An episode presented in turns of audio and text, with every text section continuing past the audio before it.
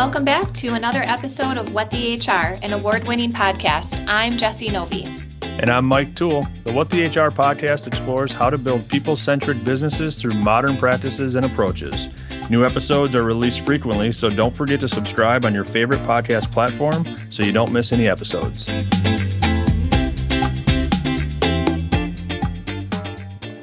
Welcome back to another episode of What the HR. Today, we're joined by Kerry-Ann Betton Stimpson. Kerry-Ann is a financial services marketer currently leading the marketing function at JMMB Financial Group, which has operations across the Caribbean with headquarters in Kingston, Jamaica, where she's currently based. She's a firm believer in the need to implement creative, out of the box marketing strategies to drive deeper customer and employee engagement that create the win for for brands. Her current role as Group Chief Marketing Officer includes the overall leadership of marketing strategy development and execution, including customer insight management.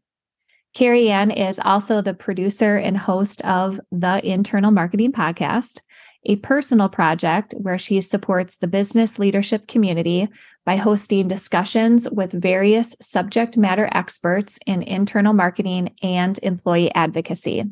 Specifically, her aim is to flip the marketing conversation to focus on how companies can market internally to their employees with a view to ultimately engaging and empowering them to become advocates of the company brand. So you might be wondering, uh, Jessie, this is uh, an interesting uh, guest with a different background that you're having on your podcast today. And the answer is yes. Uh, we haven't had somebody with Kerry-Ann's specific marketing expertise, but we are really excited about the topic that we cover with Kerry-Ann today. Um, we specifically talk about how internal marketing can really help build a stronger em- employee brand and co- help by cultivating a healthy company culture, and why HR and marketing should really join hands um, in the power in doing so. So, not only um, do we, of course, talk about H- an HR related topic, but as somebody personally who doesn't have a marketing background, I learned a lot about this incredible function through Kerry-Ann's expertise. So I think uh, not only will you be inspired about the power of these two functions uh, joining hands, but I also think you're going to walk away learning a lot about um, marketing. So, as always, enjoy the episode and please do us a huge favor by heading out to your favorite podcast platform, leaving us a rating and review so that we can help make sure that the What the HR podcast is getting out to other HR practitioners and business leaders who would benefit from our awesome guests and our incredible topics. So, thanks again and enjoy the episode.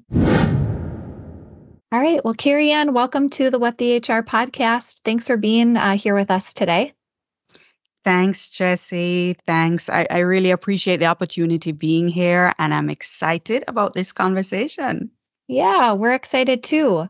Um, so we're going to be talking about um, company culture today and, par- and HR's partnership with marketing. But before we do that, can you share with our guests a little bit about you and your background and what brought you into this space? Sure. Well, my day job is that I'm a CMO. I'm the Chief Marketing Officer of JMMB Group. And JMMB is a financial services group of companies. We are headquartered in Kingston, Jamaica, which is where I'm based. So it's spring and summer all year round where I am. Uh, so we're headquartered in Kingston, Jamaica, but we have operations not only in Jamaica, but across the Caribbean as well. So we are in currently in Trinidad and Tobago and in the Dominican Republic as well. So I'm head of marketing for the group. I've been in this role for 10 years, which I understand is like dog years in the life cycle of a CMO. Uh, but that's my day job. Love it. And um, my passion project, which is what I do off hours, is I'm also the producer and host of my very own podcast, which is the Internal Marketing Podcast. So I'm an indie, indie podcaster and I love it as well. Started it just to really help drive a conversation around internal marketing and employee brand advocacy. And so that's me. Well, wonderful. Um, what's the name of your podcast? Let's give it a little plug. Right. It's the Internal Marketing Podcast. Uh, so if you okay. Google it, you'll find it. It's anywhere podcasts are heard. And yeah, that's that's a focus of it. It's really just supporting a conversation about how businesses can really engage and empower their employees to be advocates of the brand. And I know we're going to get a little bit into internal marketing in this conversation today, so I'm excited. Yeah. So our, our listeners might be wondering why are we talking so much about marketing on an HR focused podcast, but that's really what we're going to talk a lot about today is just the important partnership and the valuable partnership between marketing and HR when it comes to building a strong employer brand. Um, but before we do that, I always like to just start out with the fundamentals and never assume that our listeners know you know maybe what we're referring to when we say employer brand so could you start out there Kerry-Ann with how you would describe employer brand and what you think it encompasses Great. So I'm not going to use any kind of textbook definition. I'm just going to break it down based on my understanding and the working definition is really an employer brand is how your current and prospective employees see you right? And it's what what are they saying about you when you're when management is not in the room is something i'd like to add to that right? So when we of course we say current employees because we want our current employees to love us and to enjoy working with us and being part of our team. And we want them to truly love us and truly believe in who we are what we stand for our purpose as a brand or products or services. And um, prospective because hey you know we're always probably going to be on the lookout for for great people to come and join and be a part of our team. You want them to have that same positive perception of your company as well. It makes your recruiting that much easier, right? Uh, you don't see any negative or, or you see very few if any negative comments on places like glassdoor and it helps folks to really want to be excited to join your business so that's what an employer brand is it's what your current and prospective employees are saying about you and management isn't in the room mm-hmm. That was a good definition. So, why do you think that it is important for HR and marketing to join hands in this effort? And kind of maybe a, a, a double pronged question. So, that would be the first part of the question. And then the second part is Are you seeing it happen as much as you feel it should be? Wow. Okay. This is going to be fun. So, now, well, HR and marketing. So, apart from the fact that we're probably two very underappreciated functions, so we can go out and have a drink together and share stories about that.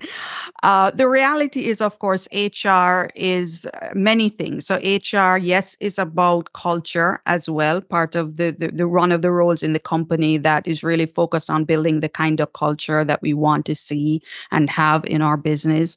But also, recruiting really is connected to HR. HR is responsible again for finding the right people to fit the right roles in the organization. And um, HR knows how to do that. They do it pretty well. And then on the flip side, marketing is about driving business, right? Getting the customers in through the door to make the revenue that pays everybody, including HR and marketing, right? No, I know as a marketer, when we're in marketing school, our focus again is on customers. And I get that because, again, that's why we're in business and our job is to bring in revenue through sales, through customer conversions. But the challenge that we have as marketers is that we don't always tie the dots between what it is we do and the people, aka the employees, the team members, the associates who deliver on that product and service, right? So we're so focused on the customers, we forget about the team members, the employees on the inside, who are the ones who are supposed to be delivering on the brand promise externally, right? Mm-hmm. And so that's where I think a marriage between HR and marketing really needs to be stronger because I think marketing needs to turn more of its attention to what's happening internally. How engaged are our employees in the brand of the company? Do they believe in what it is we offer as a product or service? Are they excited about working here? Because again, when the customers come in through the door or they pick up the phone or even they log on online, use our tools or, our services, if they don't see the dots connecting between what we promise to them and what what's the delivery of service they're getting from the employees obviously they're going to take off. Word of mouth is the best kind of marketing you want to have and positive word of mouth is where it's at. So going back to the connection what's marketing doing with HR to say, hey, we want we we we want that reality for ourselves. And then on the HR side, HR wants to build a strong employer brand. It's part of culture building, it's part of recruiting. But respectfully, HR doesn't always have the same skill sets as marketing does which drives to the heart of shifting behavior, changing perceptions, building awareness. So I believe there's a great opportunity for the two to come together where the quid pro quo is obviously on the marketing side, engaging employees in the mission, the vision, the purpose of the brand. And on the HR side, how is HR leveraging the skill set of the marketing function to build a strong employer brand, which positively impacts culture and also recruiting as well? Mm-hmm. So I'm curious on creating like the like the roadmap I would say for the brand. mm-hmm. It seems like marketing would would push that message, but if it's not landing the way it should within the employee base, like do you work with HR to maybe tweak that message that you're putting out there to make sure that it does match? Because I feel like if if marketing and HR are disconnected, marketing has this message that they're sending out, and then HR somehow has to build that internally mm-hmm. and if it doesn't match up with what's being said like who pivots does is it hr's responsibility to change to make sure that they're meeting the message or does the message have to change Right. So, you know, you're you're bringing up a great point, Mike, because I think first of all, I think we probably need to bring in another function in here, depending again on how your business is structured, which is internal comms, right? Yeah. So, internal comms usually, I know in my company where I work, internal comms sits in HR. In so other companies, it's in marketing. In others, it's in like corp comms, that sort of thing. So I think whoever is responsible for the internal communications component, they will certainly have to be a part of the conversation. But I think to go back to your question about whether or not the message is landing, I think again, leveraging the skill set of marketing. I know a lot of what HR does is that they will do things like employee satisfaction surveys and that right. sort of thing to see how comfortable people are working, happy they are working with the company. But on the marketing side, now I think there's an opportunity to bring in the marketers in the conversation, which helps them to focus not just on culture and employee experience, but brand engagement, right? Are mm-hmm. employees engaged in the brand? Do they believe in what we say we are as an organization? Do they think that we have great products and services? Are they proud to say that I work with ABC Limited, you know, whatever your company name is? Let's test mm-hmm. that, right? Let's test that and see, well, are they are they happy are they engaged in the brand because that's great information that hr can use and marketing together can use to determine what kind of messaging we need to be putting out there what needs to be tweaked and things like that so that you get the outcome that you that you want mm-hmm. it, and this is more of a marketing question because i'm just curious about it but how, sure. how does it how does marketing externally differ than internally you know fundamentally they're the same in the sense that again you're trying to build awareness and engagement and equity in the brand. You're just doing it to two different audiences right? One sure. is to the customer one is to the employee. What kind of changes is when you get into some of the rudiments of things like you may have heard of like the four p's of marketing place price product promotion right in the case of internal marketing, things like your product, because in the case of the customer, the product is what we give them, right? Whether it be a product or a service.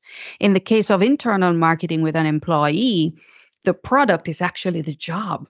It's actually the right. culture. So is the job or the culture that we provide for our employees, is it something that's fantastic? That's awesome because you got to start there. If your product ain't great, nobody is going to buy, you know. Promotions, of course, would differ in the case of internal marketing. The channels that you're using to speak to your audience, which is your employees, You'd be probably using things like email and Slack, Microsoft Teams, that sort of thing, because those are the channels via which we can send information or market to our employees to communicate to them. So it's it's rudimentary, this it, very much sure. the same, but the the nuggets and the the elements of it would differ because the audience is quite different different. Mm-hmm. Go ahead, Jess. You look like you have a question. I just didn't want to interrupt you if you were going to No. jump in. Okay. Um, so I'm, you know, we, you gave a couple of examples, but I'm also thinking about things like employer listening strategies, Mm. um, also like career pages, you know, why why would you want to work for our organization and that whole experience too, kind of going back to talent acquisition. So I'd love for you to just maybe shed a little bit more light on um, some of those partnerships and you know maybe where they've been lacking in some cases and and where that that experience from a um, attraction perspective but then also attraction perspective obviously with the careers page and that experience applicant experience but then a Mhm. retention perspective leveraging things like employee listening strategies sharing that data with marketing and then that partnership going forward Mm, wow, this is great. Um, And we could break it down if you want to start external first. Yeah, yeah, yeah. Uh, because my brain is kind of kind of going all kinds of different directions because internal marketing and fundamentally how internal marketing works and marketing and HR, that partnership really making a difference is actually not so much in the career page direction. It's really more so about how are we including our employees in the conversation to get folks, get the right folks applying, get the right folks interested in working in our organization, right? Mm-hmm. Because we could have, with due respect, we can we can certainly, and probably part B to the question or, or part B to my answer is, you know, we can sit down and go through, well, you know, how can we structure the application experience, the career page, and the official company communication ch- tools and channels to get the recruiting success that we want to get in building a great employer brand. But what internal marketing really is leading to is something that we call employee advocacy or employee brand advocacy, which is how are our employees carrying the message of the brand externally to prospective employees who the company would want to attract, in this case, as mm-hmm. part of an employer branding strategy? And that's, I think, the, the probably the most powerful thing that you could ever do because when a company sets up a great career page and application experience and putting out great ad- advertising for the roles and you know onboarding awesome recruiters to support the process. All of that's necessary don't get me wrong. But what a lot of companies are missing when you talk about employee listening is that when we're listening to them talking about their level of engagement with the brand are they happy working here? Do they believe our value proposition with the products and services that we offer is unique what we don't necessarily do, and again, going back to the partnership with marketing and HR, is that we're not necessarily spending as much time as we should fixing those things. Because what's going to happen, or certainly what's not going to happen, is that if you don't, the employees in their own social media pages, their networks, or the, the glass doors of this world, they're going to go and they're going to complain, they're going to rat you out. And let's face it, prospective employees would faster believe the word of your current employees than they would faster believe the wonderful, fluffy, lovey dovey stuff that we Hmm. put on the career page about how awesome we are. You Yeah. know? So that's why I always like to go back to why internal marketing is so important, leading to employee advocacy. Is that if you can engage your employees in the brand in a powerful way, they're connected, they're happy working there as an employer, then they're going to talk about it. They're going to show it off on their social media pages, and people are going to be like, hey, Jessie looks really happy working there. I want to check out that company. So when they get the call or they see the ad, they go on the page, they're like, yeah, this is a great place to work. So for me, that's really what, what at the heart of it, it should be listening to employees with a view to making the changes to the culture, the experience, everything that speaks to how we engage them in the brand so that they become the advocates we need externally because what they say is going to be far more powerful than anything we could ever do Mhm. officially. So I have, yeah, I have. That's that was amazing, and I have two follow ups to that actually. So one is, how do you measure that brand advocacy? Is that Mm. just seeing posts, or I mean, it's it's just not as easy as maybe just a survey, right? So how do you? Is there is there a way to measure that? Um, let's let's start with that one Absolutely. because the other question is a little bit off.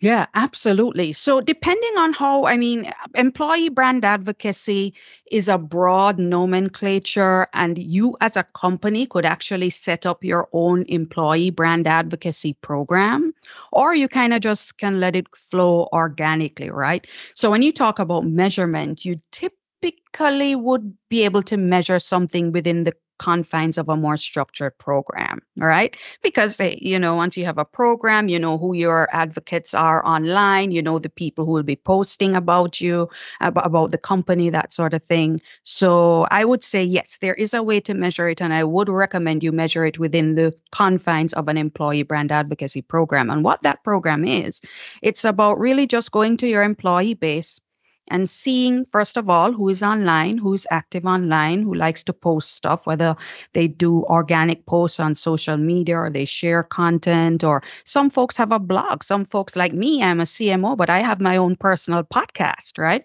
Right. So you reach out to your employees who have that online presence, they're active, they're comfortable, and you say, Hey, would you like to be a part of our employee brand advocacy program? Would you feel comfortable talking about ABC Company Limited um, in, in anything that you do?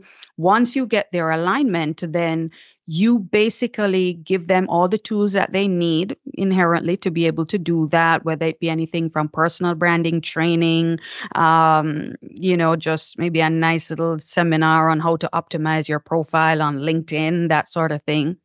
And then coming out of that is that you can give them stuff that they can share online and you can track to see where traffic is coming from. So let's say, again, going back to recruiting, you have an awesome job opportunity you're opening up, you're looking for a senior manager in marketing. And you put the ad out, and you'd normally put it out in your official company LinkedIn page. But what you can also do is you can engage your brand advocates and you can say, hey guys, we have this opening. Could you post it on your own LinkedIn um, timeline, you know, in your own feed as your own content, saying, hey, you know, we're looking for a great senior marketing manager. And you can track through who is connecting through the link that you give to them, whether the links or the, the, the, click throughs are coming from your employee brand advocates. And you can actually see how that traffic is impacting what's hitting your page. You know, the tech folks, and I'm sure you might probably know more about this than I do. But yeah, the tech folks can tell you where that traffic is coming from because mm-hmm. typically for companies that do this very, very well, like I know Mercer has an employee brand advocacy program. I spoke with uh, Danielle Guzman, who is their head of employee advocacy, and she says whenever they're doing an event or they're recruiting, they can tell the traffic that's coming from their employee advocates on social media. And she says invariably they always overpower because, again, it's personal it's people to people you know people like to do business with people they believe the people more so than they do the information from the official company pages and that's a great way to measure the impact of that. Is there so uh, is the advocacy programs that you're speaking of it, there is some technology that wraps around that yeah, yeah, there are quite a few platforms, uh, several platforms, perhaps not very many, because I feel like employee advocacy is still new and coming up the curve with respect to how companies are embracing it. But there are platforms that are available that companies can access. You know, uh, each employee kind of gets a nice, uh, you know, you get your username and your password. You can access the platform. Uh, what the company can do is they can put stuff in the platform platform that says, hey, here's the information that we'd love for you to share, whether it be new yeah. job posting, an event, etc. And then the users can take that information and post it independently on their personal social media pages. Yeah. So there are platforms that exist that make that pretty seamless. Yeah, I've seen some of those that help just like push out information, and it's a little bit right. It's kind of all about the company, and it's kind of leveraging yeah. all the employees to just push it out and build the yeah. brand.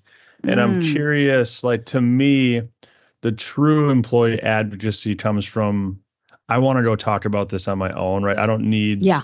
you to tell me what to talk about.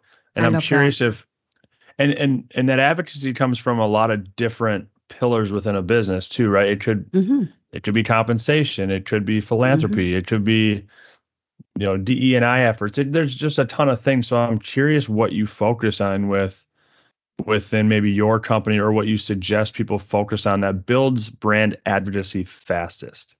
I love that question because I, you know, it's as I was listening to myself talking, I'm like, you know, I really uh, w- was looking forward to the opportunity to develop this discussion because I really wouldn't want folks to come away with the wrong impression that it's really just about using your employees as walking, talking billboards, right?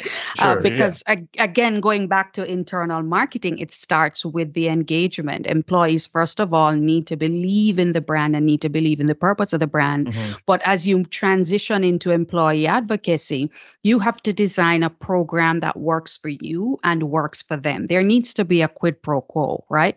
So again, if you have employees who are already active online, there are some employees who are like, hey, I'm comfortable with doing my own content. I can create content, I can curate it, I can share it, I'm good.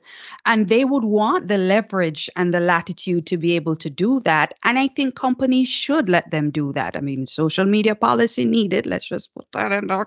That's a whole other conversation, probably.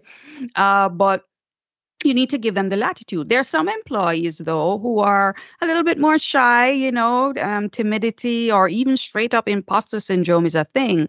And so, why I mentioned the fact that you can have content in a nice shared space digitally where employees can go in, go in and pull stuff that's also something that's possible, you know, because mm. hey, they're willing to do it. They just don't know how to get started and put pen to paper, as it were, to get it done. So for me, I think it again starts with the engagement. Once you have an engaged group of employees, the question is who wants to volunteer to be a part of brand advocacy? Who is more comfortable kind of winging it on their own? And then from there, giving people the latitude within the strictures, the structures, the boundaries of what it is they can and cannot post. And hey, as long mm-hmm. as it comes across as authentic and they're doing it from an authentic place of engagement then and empowerment, then good to go. Mm-hmm. And you think so, maybe there's something, sorry, Mike, just to piggyback okay. off of Kerry-Ann's last statement.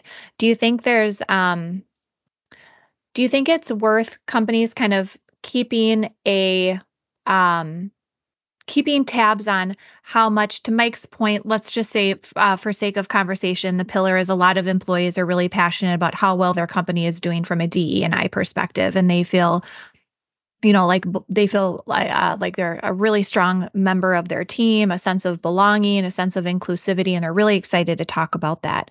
But there are other pillars where the company is really you know doing a great job too and keeping their employees engaged and excited and um, eh, uh, people are excited about working for the company because compensation is really competitive. Or uh, to Mike's point, maybe they do an incredible job with philanthropy. So, is it good to kind of keep tabs on what your advocates are talking about to make sure that there's a well balanced um, advocacy, if you will? Absolutely, absolutely. And and and and it's not only so much about keeping tabs because you know I don't want employees to get nervous that you know their employer is snooping around um, on their social pages. You know, although that is a thing. Uh, because let's face it, you know, I, I just as a sidebar note, I tell people, you know, whether you like it or not, you're a representative of the company that you work for.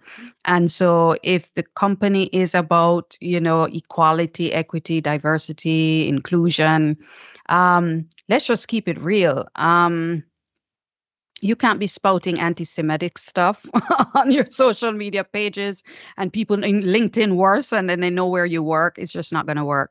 Mm-hmm. So that's where I'm starting from, where that's concerned. But it, it so it's important to kind of keep those tabs.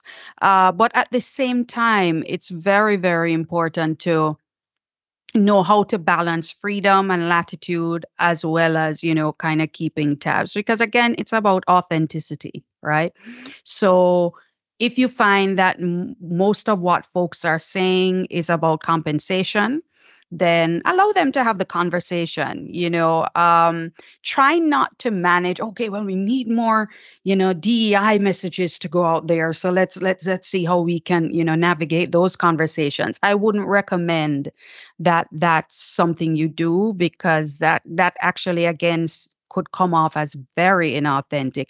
And I mean, let's face it, even if most of the messages are about compensation and that's what your employees are talking about, they wouldn't be talking about compensation if the DEI shop wasn't in order. Mm-hmm. You know what I'm saying? Mm-hmm. You know, if if if I'm a woman of color and I'm well paid, but yet I'm being treated like crap, then I'm not going to talk about how well paid I am. you know, I, am right. going to actually talk about how, how much I'm, I'm not being treated well. So once all of your ducks are in a row, just allow the organic conversations to flow. And hey, a great company to work is a great company to work. And once all the ducks are in a row, you'll be fine. It, this may be again not a marketing question, um, but this is the first time we've had marketing on, so I, I don't know what the best questions are. My my question is, what have you seen from employees that tend to increase their advocacy? Like, is there something like compensation? We we talk about compensation. That's something you're probably not going to post about, but when you're talking to a friend or something, like that's maybe something you're bringing up. Like, I, this is why I love to work there, and and that that's pretty powerful. Are there certain things that you see companies doing really well? Just within their business that seem to increase the amount of adv- advocacy that they see out of their employees? Well, the big topics, and I mean, LinkedIn is a great place to look for those kinds of conversations. I mean, the big things that I see folks really singing about is the whole matter of work life balance, you know, especially mm-hmm. coming out of COVID right? Um, where you know we were forced to kind of hunker down and work from home. No, a lot of companies have said you're you got to go back to office five days a week, two days a week. There's a lot of conversation around that. So work-life balance, uh, unique benefits is also something that's a big conversation among people who talk about where they work online. Uh, so again, it's not just about getting a paycheck. You know, PTO.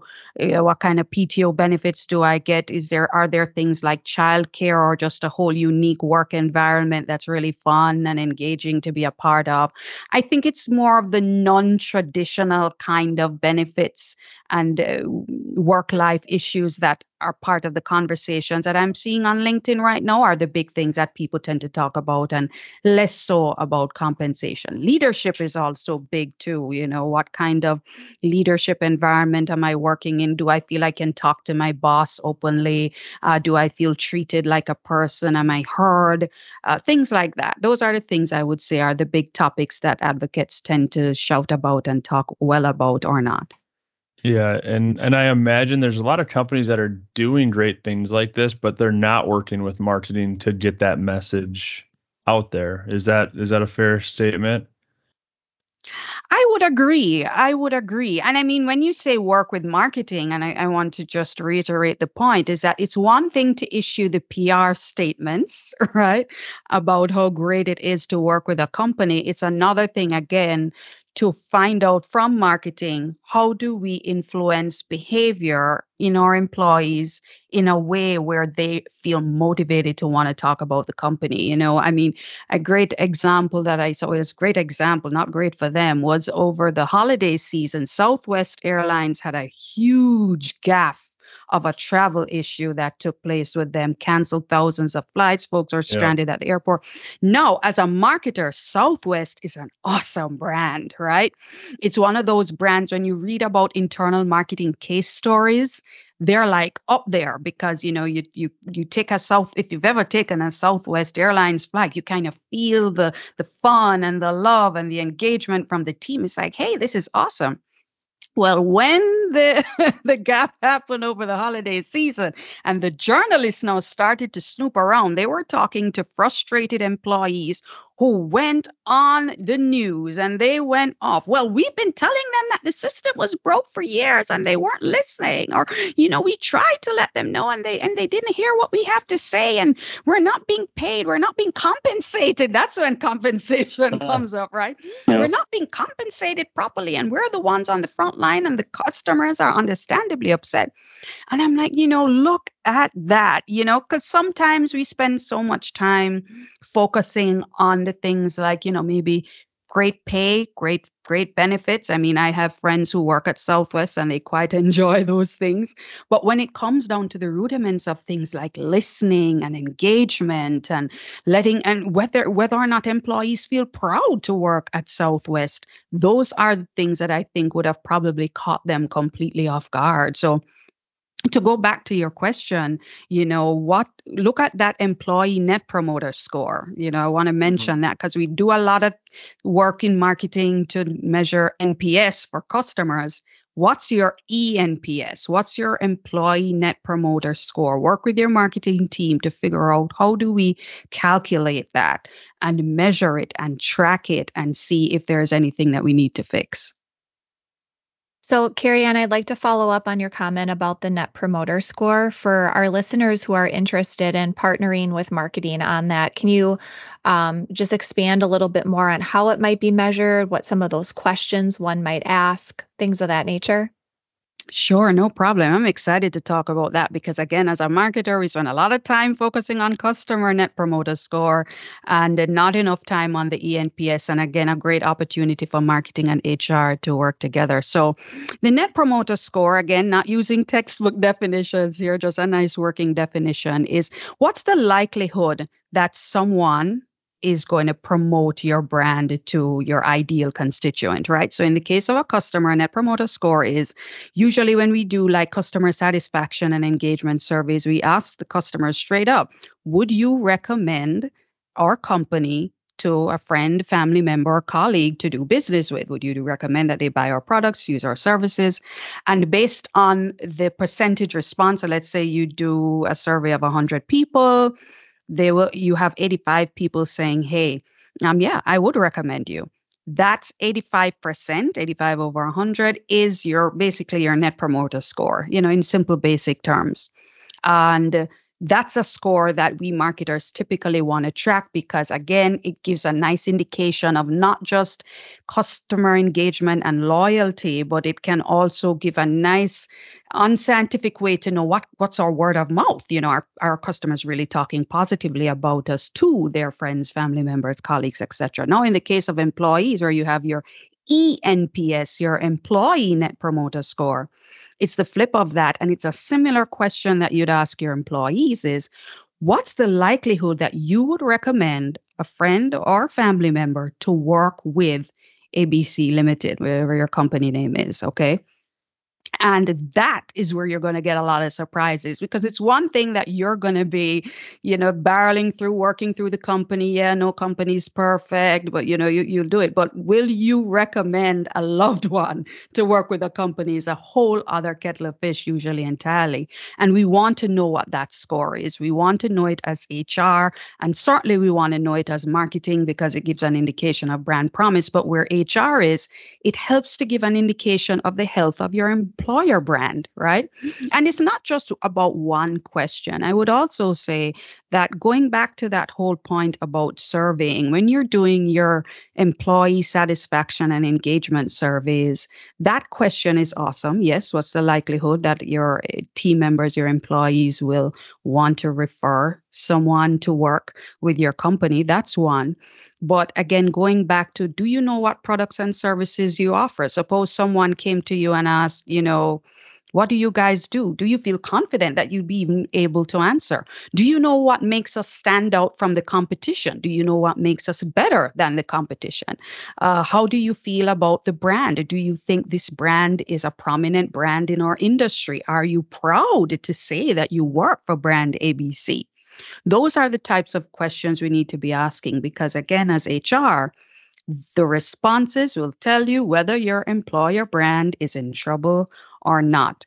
And while HR may or may not be able to lead on those studies, again, that's where the partnership with marketing comes in. Marketing using their expertise and experience, they can help to design a wonderful survey that serves both functions so that we know when our employer, if and when our employer brand is in trouble, and certainly from a marketing perspective, if we're having challenges with word of mouth externally, or whether or not we're going to have an issue with employees being able to deliver on the brand promise to our customers. So I would say it's definitely something that more companies should be investing in.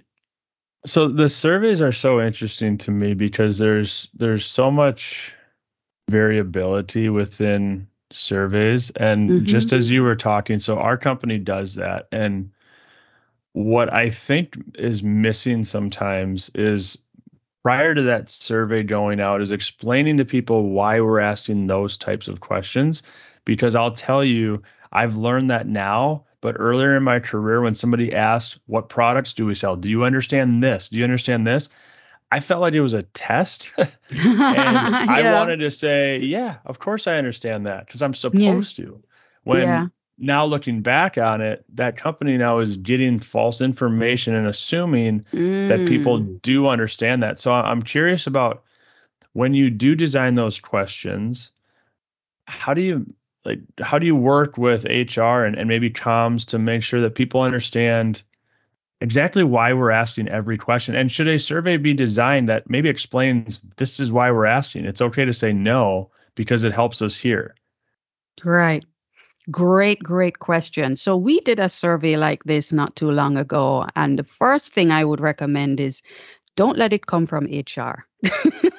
it's not a survey. Yeah, yeah, don't let it come from HR. HR should not be the one to be asking those questions because, hey, perception is a powerful thing, right? So, a survey coming from HR, people will probably be on their P's and Q's in a way it's like, oh, I need to know the products and services. Oh my God, it's going to go on my personal file. So, you know, we, we first of all, I think coming from marketing, I found it to be far more beneficial. And the languaging that we used was, hey, marketing is about building an awesome brand, right? In my case, brand JMMB. And we want to talk to you as our key internal stakeholders, the people who design the products and services or serve the clients every day. We want to get from you how do you see the brand? Right? And so when you frame it that way, you're engaging them on a different kind of level where it's almost like they feel like they're pointing a finger at someone else as opposed to themselves. So we ask them questions like, you know, again, you know, do you think that our brand enjoys great prominence and respect in our industry? Do you understand our products and services? Or what we would say is specifically, we said, look, if your cousin came to your house, you know, this evening and said, you know, why should I come and in bank or invest with JMMB, which is my company, there would do you feel comfortable that you'd be able to tell them why they should choose to bank with us as opposed to banking with, with Wells Fargo? right by way of an example? And they were far more honest saying hey you know i don't think i could tell them how much better we are than wells fargo or not. And we really started to get some more authentic responses and so once we get that, we can use it again from a marketing perspective, but we can also under the table share it with HR and say, hey, HR, we we we have some issues here because the team is not necessarily proud of the brand. They don't feel good about working here.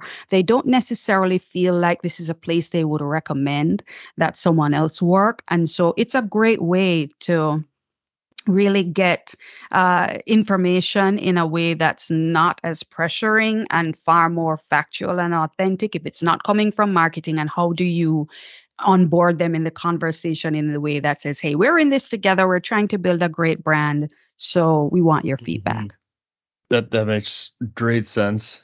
Um I, I know what a good nps score is. I don't know what a good enps score would be can you share what so would be that like what's I, ideal? I'm not, I'm not even going to embarrass myself. I mean, I know on the because the thing is, First of all, I'm not confident that enough companies are measuring ENPS in a way where you could get a nice sure. national average that says, hey, this is where you ought to be. I know on the NPS side, anything over like 70%, 75% is fantastic, right? Um, so we had like in my company, we had like a 82% one quarter when we did the testing, and it was like, whoa. So I mean, on the customer side, anything over uh, 70, 75%. And, and hey, you can probably Google is your friend. You can Google and see if your industry, if there's any kind of a quasi, you know, federal, state, local body that does this sort of thing. And you could probably try a benchmark first. That's what I would say. Do your first test, do your first survey, get a score then do it again the next quarter and the next quarter and see if you're moving. You know what I mean? Maybe sometimes you just need to set your own benchmarks, do some reading, see if you can, you know, collaborate with other HR professionals from other companies in your industry and see if they're doing ENPS, you know, pinch them. You know, what's your score on the DL? You know, because you know we we want to know how well we're doing. You know, it's just me and you, and then we can use that as an opportunity yeah. to measure where we are. I, I don't know why. I feel like it'd be lower than an NPS. I, I it could be right because there's it, a saying in Jamaica: to to see me and then to come and live with me are two different things. exactly, that's what I mean, right? It's I love the food, I don't want to know how it's made, kind yeah. of thing. But um, and then the yeah. other, so I guess following up on that, and I know we're running out of time, but did when it comes to ENPS, should you look at different divisions differently when it, and I know the numbers are like we're not really sure what the numbers should be. We need to benchmark and whatnot, but uh, I would imagine that certain labor pools within the company, the ENPS, the ideal ENPS may be different, right? It doesn't necessarily have to be company wide. Or does you know, it? that's that's an interesting perspective. Um, I do think there is value in breaking down the scores from the perhaps I would say maybe the three main areas of the company, which would be maybe your front line, if that applies to you. Yeah. You want to know your ENPS of your front line and you want to know your ENPS of the middle and back, right? Because their experiences are quite different, right? But what I would say is still keep your eye on that overall ENPS score because whether you're sure. front, middle, or back, they can still click that post button on LinkedIn and go postal about yeah. your company. And the audience is not saying, oh, well, she's in the back office. So her experience is a little bit different. Let's take that with a grain of salt and focus on what the frontline person is saying. You know, the, the external audience, they, they don't care. They want to know what's going on. What I would say is, is that what you could do is when you're crafting this survey is you'd have different questions for the different areas of the company again based on what it is you want to know. So for your front line they're the ones staring the customers in the face every single day. You want to ask them things like do they feel empowered to solve customer problems in the moment? Right? Do they mm-hmm. feel they have all the tools to serve the customers effectively? You know what i mean? Those are the questions you'd ask them as frontline and then from the middle and back you'd probably have certainly a different set of questions for their realities as team sure. members in the middle and back who are looking at the business and have a different angle of experience as well. So that's what I would recommend. Yeah, I was looking at it from like how do you increase it and like to me if excuse me, the the ENPS is 70. Um average, right? That's that's the total company, but it's 30 in a service department you know like that so that's why i was asking right so are you able should you break it down per department so, so you know that i mean yeah. if, if we you know we're we're a 30 in our service department which is super crucial so mm-hmm. impacting that is going to bring the overall one way up Absolutely. And that's, yeah, I would say definitely do both. So you break it down, yep. definitely do the breakdown so you can see if there are any pressure points in any particular departments, divisions, yep. units, etc. But still keep that overall score in your line of sight. Awesome.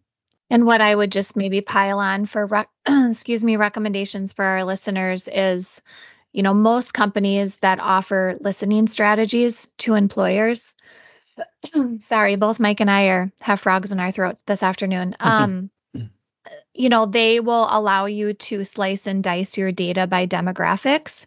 So you can also look at your EPS score by, you know, women, um, people in leadership. Oh, yeah. Um, you know, your non exempt versus your exempt employees. And so obviously that's dependent on the um, third party vendor that you're choosing to work with and, you know, how fancy their technology is. But I thought your point, Kerry-Ann, on don't take your eye off the overall employee promoter score. That's super important. But then I think, just like with any good listening strategy, uh, using the demographic data to dial down and find out maybe where some of your hot spots are so that leaders that are over those individuals can maybe spend a little bit more time either ensuring they are privy to the products and services, making sure that they do um, have access to the resources that they need, that their employee experience is a good one, there's belonging. I mean, the list go obviously goes on and on, right? Um, and then Mike, you had asked about um, you know what is a good employee promoter score. And i think probably a lot of those um, listening strategy vendors could probably give some insight too into our hr listeners that are maybe interested in learning a little bit more about um, a standard maybe for for their industry. Or Kerry-Ann to your point if not a lot of people are measuring it they can at least give them a general benchmark of something to sort of work off of um, as they're uh, looking to explore that maybe for the first time sounds like Absolutely. a new yeah sounds like another episode that we should focus on um, yeah i know we we ran up against time here, but um, be- before we go, Kerry-Ann, can you share with our listeners how they can find you? You know, what's your kind of social media um, preference and uh, just general contact information if if they want to talk more about internal marketing? Sure, no problem. So I'm on LinkedIn. LinkedIn is the platform where I'm on the most. So feel free to reach out, connect Kerry-Ann Stimpson or Kerry-Ann Betton Stimpson, and just feel free to follow along, connect. I love to share content there. Uh, the other place is my podcast. Again, the Internal Marketing Podcast. Uh, Google it, you'll find it wherever podcasts are heard, all the major podcasting platforms. And just give a give a listen, uh, give a review, give feedback if you like, and just be a part of the conversation uh, because we have done um, a couple of episodes on things like employer branding and culture and and that whole partnership between marketing and internal comms. I've had HR professionals on as well, so it really is a great, awesome opportunity to really give this area the focus that it deserves. So I look forward to connecting with your audience. Awesome. Well, this was this was fun. A different mm-hmm. topic for us, and uh, definitely very important for our listeners. So thanks again, Kerry-Ann. Thank you. Thanks, folks. Much appreciated. Thank you for listening to this episode of What the HR. If you want to hear more episodes like this, be sure to subscribe on iTunes, Spotify, Stitcher, or whatever platform you're listening through now. If you enjoyed the podcast, do us a favor and share with your network, your boss, or your CEO help us get this podcast in front of anyone who wants to know what HR looks like when done well. Also, if you have any questions for show topics or people you'd like us to interview, please email Mike and I at podcast at tcshrm.org. That's podcast at tcshrm.org. If you want to find out more about Twin City SHRM or our upcoming events, please visit our website at tcshrm.org. You can also follow us on LinkedIn, Instagram, Facebook, and Twitter. And finally, if you're not already a member of Twin City SHRM, please use code WhatTheHR at checkout to receive $20 off your membership. Thanks for listening, and we'll see you next episode.